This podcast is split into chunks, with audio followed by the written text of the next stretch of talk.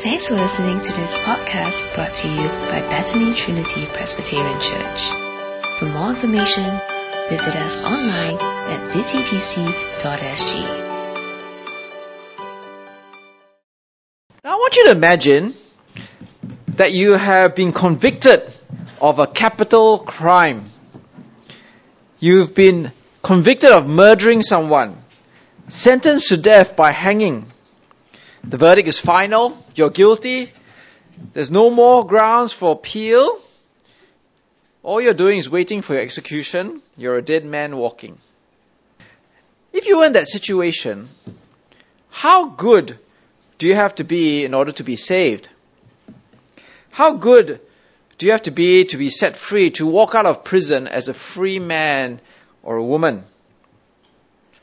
It's impossible, right? It's humanly impossible to be set free once you're in that situation. I mean, doesn't matter how nice you are to the guards, doesn't how, matter how helpful you are to the other inmates, you are sentenced to death, and death you will go. There's no avoiding your fate. Now let's move from the realm of the imagination and move to the realm of reality. From the imaginary world to the real world. The problem is that reality is much worse than the imagination because in reality, if we have learnt anything from the book of Matthew, it is that each and every one of us here is not under the sentence of just death, but we are under the sentence of hell and eternal damnation. Now, since we are in that situation, how good do we have to be to be set free? How good do we have to be to be able to walk free from the judgment before us?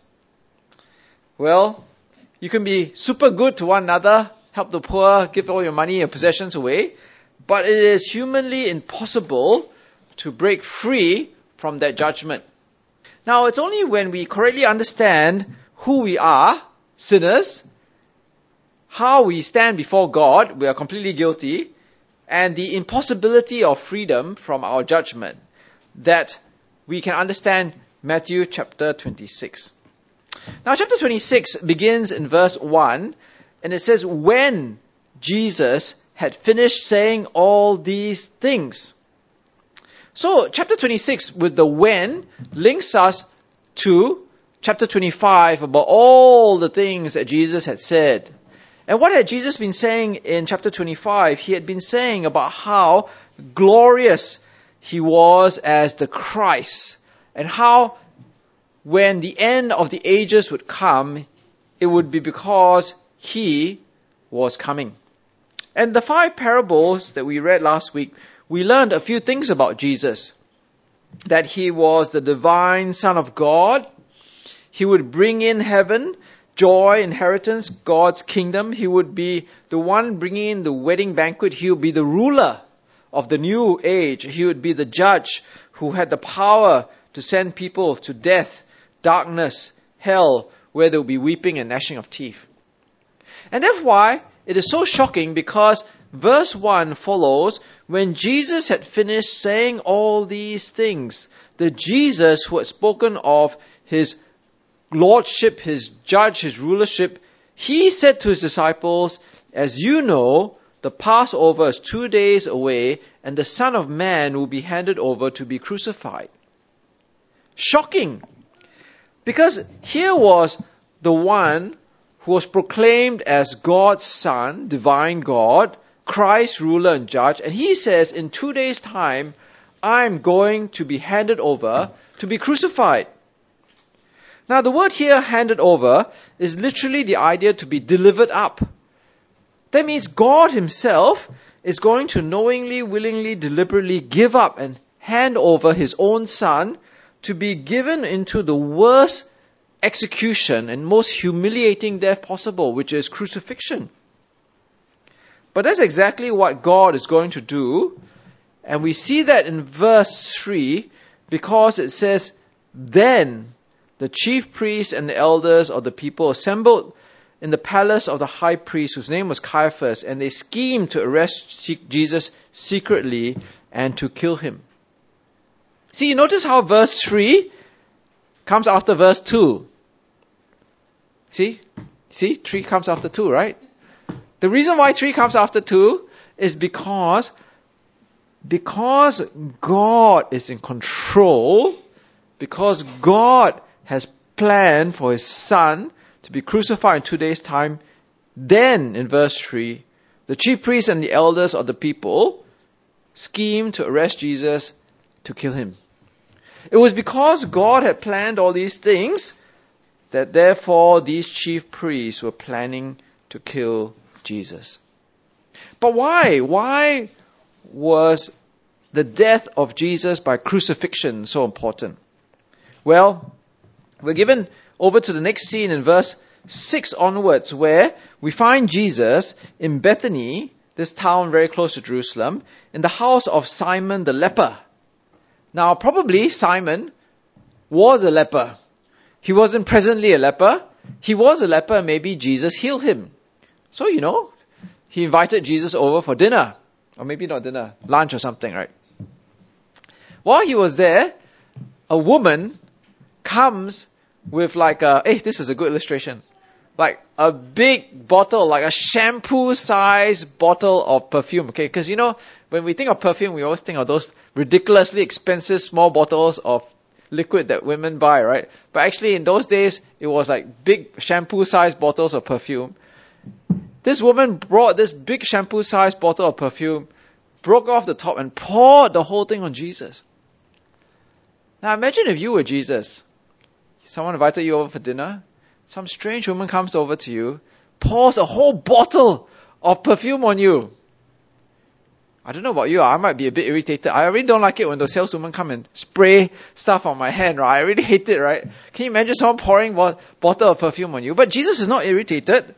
He's not unhappy, right? In fact, it is the disciples who are unhappy. They're saying, look, this bottle of perfume would, as we have seen in other gospels, cost one year's wages to buy, and you've just wasted it. You could have given this money over to the poor. But notice what Jesus says. And this is where we have to pay attention in verse 10. Why are you bothering this woman? She has done a beautiful thing for me. The poor you will always have with me, but you will not always have me. Oh, sorry. The poor you always have with you, but you will not always have me. When she poured this perfume on my body, she did it to prepare me for burial.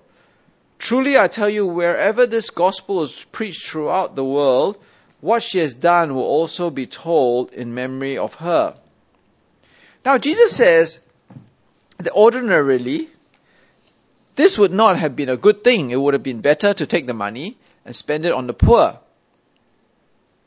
But in this particular circumstance, she had done a beautiful thing. And this particular circumstance was because Jesus was going to be crucified in two days' time. And because a crucified man doesn't get a proper burial, he doesn't get anointed with perfume and put oil over his, uh, his body. So God had actually intended in a supernatural way for this woman to come with her bottle of perfume to pour over her body. Because Jesus wasn't going to have a shower before he went to the cross. He was going to the cross in two days' time, and this was his anointing to prepare his body for his death. But Jesus says something even more interesting. He says that wherever the good news is preached, then in many years later, people will remember what this woman did for Jesus. Now, if we didn't know Jesus to be who he was, we would think that Jesus was a lunatic or a megalomaniac. Because he's saying or predicting that after the death by crucifixion, people would preach and praise about the good news of Jesus Christ. But not only would they preach and praise about the good news of Jesus Christ, they would actually preach about this woman, as we are today, as we are listening today, who anointed his body with perfume. Now, how would Jesus be so confident that after he died, people will be still talking about him. How could he be so confident that after he died, people will be preaching about him in the world? And how could he be so confident that people will be writing and remembering what this woman had done? unless you're a lunatic or egotistical megalomaniac, or you're really the Christ, the Son of God, who knows the future, you could not say this confidently.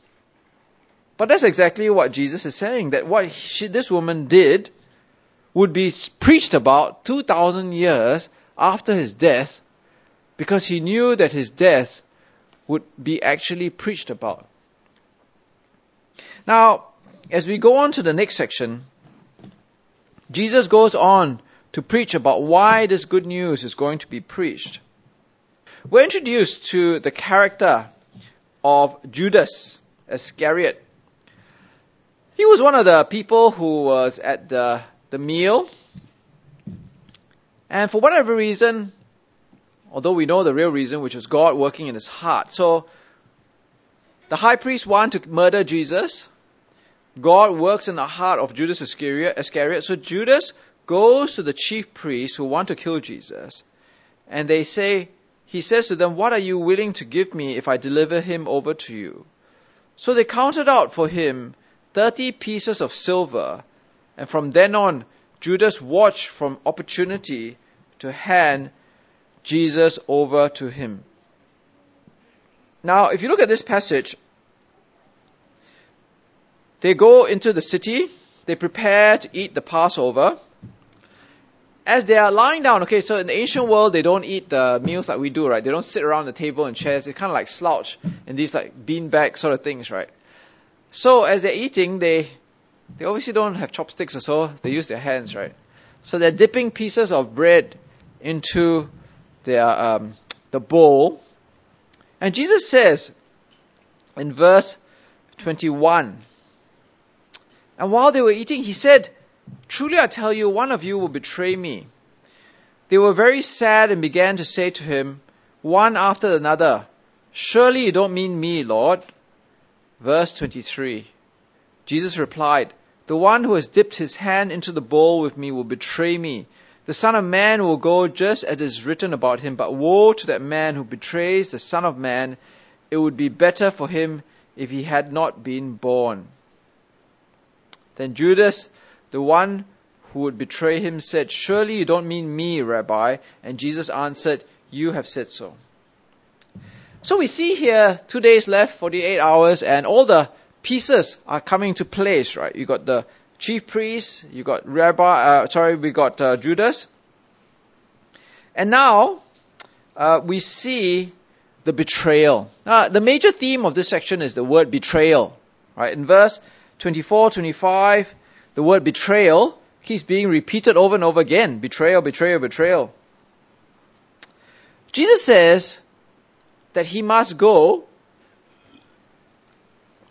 as it has been written about him. Verse 24. The Son of Man will go just as it has been written or it is written about him.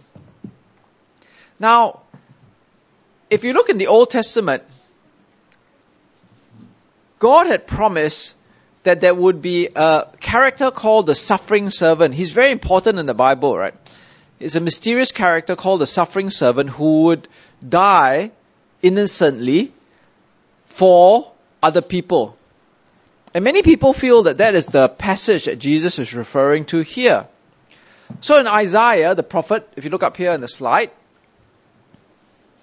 okay, God had prophesied that there would this be this mysterious person and he would be despised and rejected by men, a man of sorrows, familiar with suffering, like one from whom men hide their faces, he was despised and we esteemed him not. Surely he took up our infirmities, he carried our sorrows, yet we considered him stricken by God, smitten by him and afflicted. But he was pierced for our transgressions, he was trust, crushed for our iniquities. The punishment that brought us peace was upon him, and by his wounds we are healed.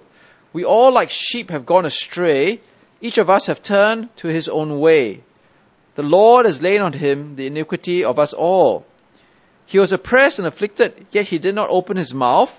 He was led like a lamb to the slaughter, and as a sheep before her shearers is silent, so he did not open his mouth. By oppression and judgment he was taken away.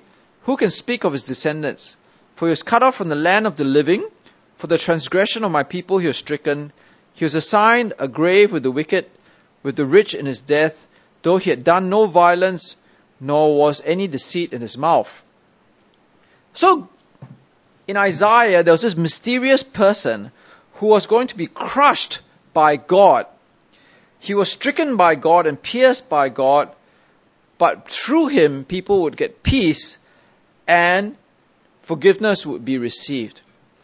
And that's the character that actually reminds us of Jesus Christ. He was an innocent man, despised and rejected, sentenced to death. And here we see in this passage, he was betrayed by his closest disciples who esteemed him not, who, who actually did not value Jesus, and that was Judas. I never realized this before until I prepared for this sermon, but 30 pieces of silver is actually not a lot of money. If you look in the book of Exodus, next slide, you see, oh no, next one. You see that actually 30 pieces of silver is the, the, the, the, what someone pays for the price of a slave in which you accidentally um, uh, murders. Right? So,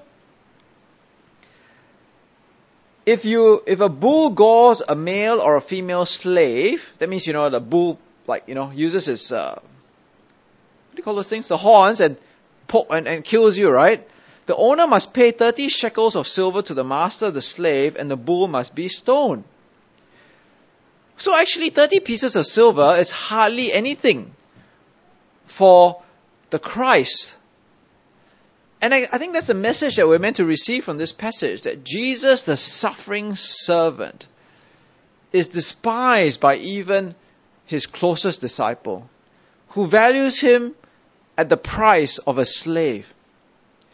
And here was a man who was his closest disciple, who ate with him, walked with him, talked with him, lived with him, and yet Jesus was like a lamb going to the slaughter.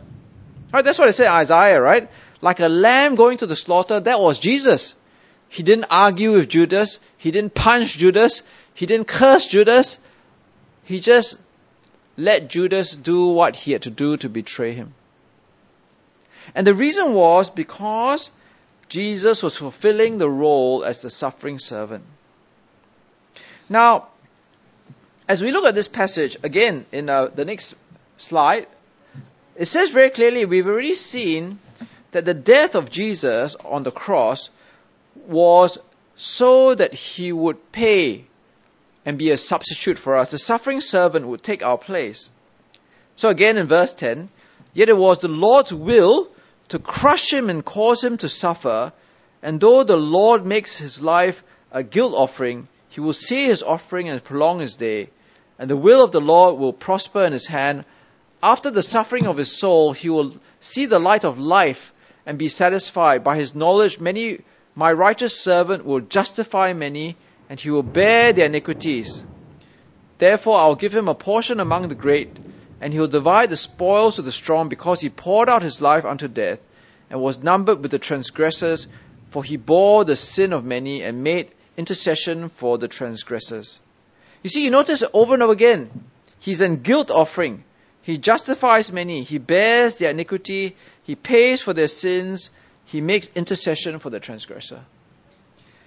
So why does Jesus have to go to the cross? Why was he betrayed by Judas? Because he was the suffering servant. See, we said in the very beginning in the introduction that we cannot do enough good to break free from the consequence of our sins in our lives, the judgment of our sins. God prophesied that He would send the suffering servant to bring salvation to us. And that's why Jesus goes to the cross as our substitute. So if you look at this slide, there I'll fill out the slide as we go along, right? Jesus goes to the cross as the suffering servant. But in case we don't understand the, the imagery well enough, Jesus goes on in verse 26 to 31. While they were eating, Jesus took bread, and when he had given thanks, he broke it and gave it to his disciples, saying, Take and eat, this is my body. Then he took the cup, And when he had given thanks, he gave it to them, saying, Drink from it, all of you. This is my blood of the covenant, which is poured out for many for the forgiveness of sins. I tell you, I will not drink from this fruit of the vine from now on until that day when I drink it new with you in my Father's kingdom. Now, we've read chapter 26 and it keeps telling us, you notice, that the Passover is coming. The Passover is coming. Two days time, the Passover is coming. Jesus is going to die after the Passover, right? God had 365 days to choose from. Why did he choose the day after the Passover? Because the Passover was important. And Jesus takes the words of the Passover and applies it to himself. See, for thousands of years, the way the Passover was celebrated was to remember the Passover event in history. Jesus takes the Passover event remembering history to remember tomorrow when he dies. You see, the Passover was like the most important celebration in the life of Israel. They remembered how God in the last miracle, the last plague, sent an angel of death over the whole of Egypt. And he said to his people, you either kill a sacrificial lamb and you put paint of blood on your door, and the angel of death will pass over, or you do nothing, and the angel of death will kill the firstborn. That is easy choice, right? I got kids on my family. Who do I prefer to die, the sacrificial lamb or my firstborn child? Or maybe we'll ask Nick the question. Anyway, very easy choice, right? Sacrificial lamb, right? Is it Ruel or the lamb? Okay, must be the lamb. The lamb, that's right. So Jesus is saying that he is doing the same thing. Except he is now the sacrificial lamb. And now, instead of the angel of death passing over them so that they will not die, it is God's judgment for eternity passing over them. But even more remarkable is what Jesus go. Oh, sorry. So if you look at the slide, next slide, you see that Jesus is not just fulfilling the suffering servant; he's fulfilling the Passover lamb. But Jesus is not just fulfilling the sacrificial uh, Passover lamb and the suffering servant, if you look in verse 27, he is also fulfilling the Sinai covenant. Because he said, This is my blood of the covenant, which is poured out for many for the forgiveness of sins. Now, in Exodus chapter 24, when God's people entered into the promised land, they made a promise to God, a covenant with God. And it was a covenant made with blood. So Moses, together with all the Israelites, they sacrificed the bulls and they took the blood. Okay, so you imagine how much blood there would be in these bowls, right? There's gallons of blood. They put into the bowls, and the other half he sprinkled on the altar. And then he took the book of the covenant and read it to the people. They responded, We will do everything the Lord has said. We will obey. Then Moses took the blood and sprinkled it on the people and said, This is the blood of the covenant that the Lord has made with you in accordance with these, these words. Now Jesus, now instead of taking the, the blood of bulls, he takes his own blood, and with this blood of a violent sacrificial death, uses this blood to bring a new covenant. Now the old covenant wasn't very helpful, right? Because the old covenant was based on, oh, go back to the side. We will do all these things, right? That, that we've agreed to do. But this new covenant that Jesus makes of his blood is a unconditional covenant where he is saying, look, it is not what you do, it is what I do.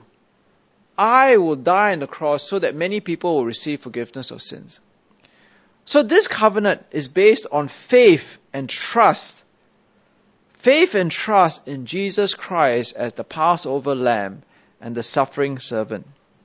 So you see that actually Jesus on the cross fulfills three of the Old Testament prophecies and the promises. Now, a few weeks ago, is this being recorded? Ah? Oh, okay, I better not say what I was going to say there.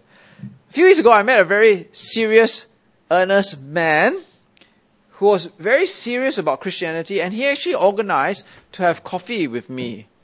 So I went to meet him, and uh, he was a very he was serious about Christian things, and he was very serious about religious things. He basically just bombarded me with one question after another, right? And uh, he was he was a very intense person, and he asked me very good questions. I felt, and he asked me this uh, difficult question. He said, "You know, one of the leaders in my country uh, does not believe in Jesus Christ, believes in another religion, and uh, I respect this man greatly. This man has since died. Will this man go to heaven or hell? So I said to him, I said, well, it's not what I say, it's what the Bible says, right? And I said, well, based on what the Bible says, this person that you highly respect will not go to heaven because he does not have a substitute. Then we began to talk about why is it so important to have a substitute to die for you to take away your sins. And that's exactly what the cross represents.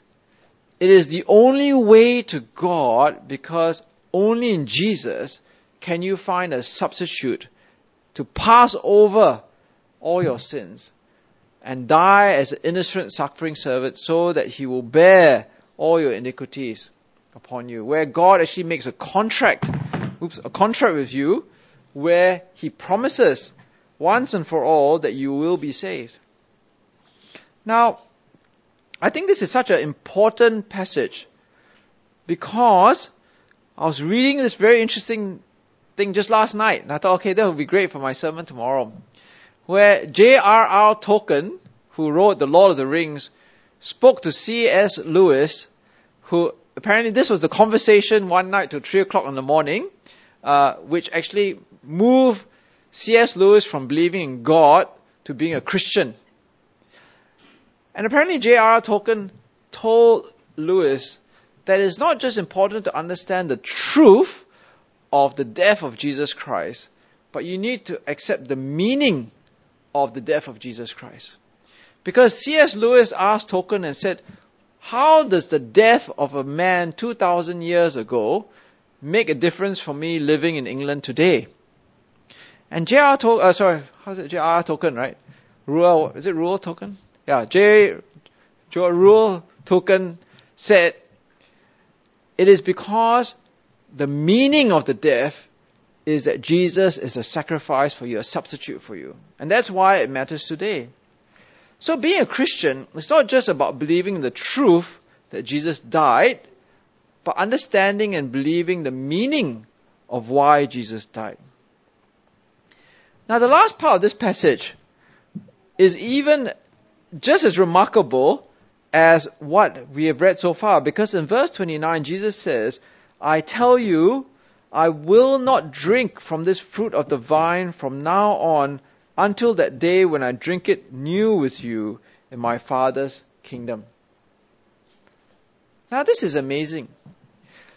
Jesus, in the last 31 verses, has been able to see the future. He sees that after he dies, the gospel of his death will be preached to the world. He sees that the woman anointing him with perfume will be preached into the world.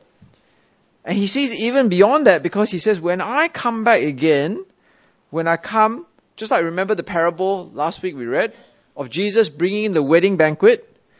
When Jesus comes again with his Father's kingdom, he will then on that day, for the first time since that, the, the Passover meal, drink wine, the fruit of the wine. Now, again, unless you are Jesus Christ, Son of God, how can you make that sort of statement? I mean, you're either a lunatic or some weird person dreaming up dreams, right? But here's a person who's going to the cross on the very next day saying that I will come back from the dead. I will come in my Father's kingdom and I'm going to drink wine on that day with you. But obviously, if we are listening to the preaching of Jesus and the good news today, if we are listening about the woman who poured perfume on Jesus today, then surely he knows what he's talking about when Jesus says he's going to come back again with his Father's kingdom and there'll be a great banquet and he's going to drink wine on that day. Then that's a fact and a reality that we can believe in because everything that Jesus has said so far has been true. So as we come to this passage and we come to the end of it, it really gives us a lot of fruit for thought. The first fruit of thought for us is, will you drink in the heavenly banquet with Jesus when he comes again? Because the only way to share that drink of wine with Jesus when he comes again is to accept his substitutionary death as the suffering servant, as the Passover lamb. Like I said before, when God in the first time told the Israelites, you either sacrifice a lamb or you sacrifice ruel, who would you sacrifice? It's very easy choice, right? You sacrifice the lamb. In the same way, it's a very easy choice for us, right? Would you sacrifice your own eternity in hell or would you rather Jesus Christ be sacrificed for you? That's a no-brainer, no? It's a no-brainer. Because Jesus has already paid for it. Right? You, you, you, just, you just say thank you to the Passover lamb that is Jesus Christ. I remember a true story I read where of a man who was a beggar. I think it was a Reader's Digest. You know, Reader's Digest, you get all sorts of stories, right? And um, a wealthy relative died and left him this huge sum of money. The lawyer tracked down the beggar and said, Hey, this wealthy relative who's unknown to you died and uh, you're the only sole heir, whatever, and you're, you know, you're the heir of this wonderful house and money and everything. All you have to do is you just got to go to the lawyer's office, pick it up, and you'll be all there. Apparently, in this true story, I can't vouch for it, the beggar never went to collect the money. You know, he died a beggar for the rest of his life. Uh, what a fool he was, right? I think in the same way, God has at great cost given us his son Jesus so that we can be set free from eternal judgment. If we don't step up and accept the gift of God, the Passover lamb, the suffering servant that God gives us, then we'll be making a worse mistake than that beggar did. Because it is actually planned for us so that we may accept the gift of Jesus Christ. And if we don't, then we really only have ourselves to blame. Let's go to God in prayer. Dear Father, as we come before you today, we really want to pray that you will open our eyes to see the majesty of the gift that you've given us in Jesus Christ. That he is the suffering servant, innocent man who dies to take away our sins. He is our guilt offering. He is the one who bears our iniquity. Dear Father, we also want to pray that we understand that Jesus is the Passover lamb the one who dies so that judgment may pass over us, and that with his blood, the blood of a violent sacrificial death, he has made a unconditional promise, a contract, a covenant, that those who trust in him will be forgiven of our sins. And we pray that we will make the right choice to take his sacrifice and to accept it as our own. And we pray for all these things in the name of Jesus Christ. Amen. Thanks for listening to this podcast brought to you by Bethany Trinity Presbyterian Church. For more information, visit us online at btpc.sg.